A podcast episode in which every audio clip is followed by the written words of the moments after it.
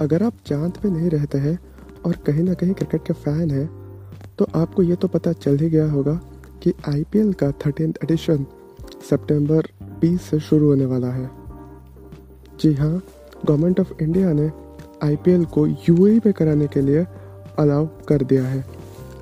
आप सुन रहे हैं मुझे on cric talk with cricket umbrella पे। मैं हूँ आपका होस्ट आदर्श दिव्य दर्शन सेकेंड अगस्त 2020 को, यानी परसों को ही आईपीएल का गवर्निंग काउंसिल का मीटिंग हुआ, जहाँ पर आईपीएल को लेकर बहुत बड़े बड़े डिसीजंस लिए गए। तो क्या थे वो डिसीजंस आइए हम थोड़े बात हम थोड़ी बातें कर लेते हैं उसके बारे में। तो पहला जो सबसे बड़ा डिसीज़न ये था कि आईपीएल का फाइनल इस बार एक वीक डे में होने वाला है। जी हाँ अभी तक आईपीएल के जो सारे फाइनल्स होते थे, वो वीकेंड्स पे होते थे। लेकिन इस बार आईपीएल को थोड़ा लंबा खींचा गया है, क्योंकि बहुत सारे प्रोटोकॉल्स है, बहुत सारे रूल्स फॉलो करने हैं। तो इस बार आईपीएल सितंबर 19 से लेकर नवंबर 10 तक जो चलने वाला है।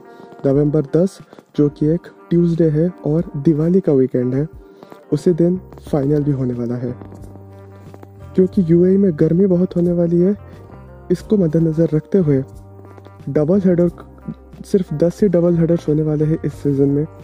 यानी सिर्फ़ 10 आफ्टरनून गेम्स रहेंगे। मैच के टाइमिंग में भी थोड़ी तब्दीलियाँ लाई गई है। अगर आपको याद होगा कि पिछले साल मैचेस रात के 12 बजे इवन जो सुपर ओवर होते थे, वो रात के साढ़ा बारह, साढ़े बारह बजे ख़त्म होते थे। इसके लिए मैचेस के टाइम को आधा घंटा पहले कर दिया गया है। यानी आफ्टरनून मैचेस अब साढ़े तीन बजे और इवनिंग वाले मैचेस रात को साढ़े सात बजे शुरू होंगे। इसके अलावा टीम को 24 प्लेयर ले जाने की अनुमति दी दे, दे दी गई है।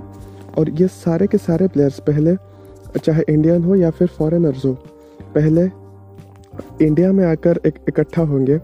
उनका टेस्ट किया जाएगा। और जैसे ही वो टेस्ट में नेगेटिव आते हैं सबको लेकर अगस्त 26 के बाद ही अपने स्पेशल प्लेन में बीसीसीआई उन्हें यूएई भेजेगी जहाँ पर ये लोग एक बायो सिक्योर्ड एनवायरनमेंट का हिस्सा होंगे। बायो सिक्योर्ड एनवायरनमेंट मतलब कि ना कि उस एनवायरनमेंट से आप बाहर नहीं आ सकते। कोई इंसान बाहर से उस एनवायरनमेंट के अंदर नहीं जा सकता। इसका मतलब कोविड को पूरी तरीके से बाहर, उस एनवायरनमेंट से बाहर रखने का ये तरीका है। जैसे कि आपने देखा होगा पिछले महीने जो मैच पिछले हफ़्ते ही शायद जो मैच हुआ था इंग्लैंड और वेस्ट इंडीज़ के बीच, ऐसे ही बायो सिक्योर्ड एनवायरनमेंट या फिर बायो सिक्योर्ड बबल में हुआ था। तो आईपीएल भी कुछ इसी तरह कराने की कोशिश करा कर, कर, कर रही है। इसके अलावा कुछ और बड़े बड़े डिसीजंस लिए गए हैं जैसे कि पहली बार कोविड सब्सटीट्यूशन प्लेयर को भी अलाउ किया गया है क्योंकि अगर बीच टूर्नामेंट में कोई कोविड पॉजिटिव निकल आता है तो उसके लिए भी रिप्लेसमेंट प्लेयर अवेलेबल है।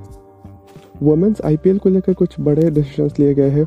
ये कयास लगाए जा रहे थे कि शायद वुमेंस जो वुमेंस टी ट्वेंटी चैलेंज पिछले सीज़न से शुरू हुआ था, शायद वो ना हो, लेकिन नहीं बीसीसीआई ने ये कंफर्मेशन दे दी है कि चार टीमों की एक टूर्नामेंट खेली जाएगी नवंबर एक से लेकर नवंबर दस में। लेकिन प्रॉब्लम यही है कि उस टाइम पर वुमेंस बिग बैश लीग भी चालू रहेगी। तो जो बिग बैश में कॉन्ट्रैक्टेड प्लेयर है, वो शायद आईपीएल में हिस्सा ना ले सके। इसके अलावा जो टीम पहले यूएई में जाकर कैंप लगाना चाहती थी, जैसे कि सी हो गई जो सी के चाह रहे थे कि अगस्त फास्ट से ही जाकर वहाँ पर कैंप लगाए, उन्हें इस बात की अनुमति नहीं दी गई है। सारे प्लेयर्स सारे फ्रेंचाइजी के अगस्त 26 के बाद ही यूएई जा सकते हैं।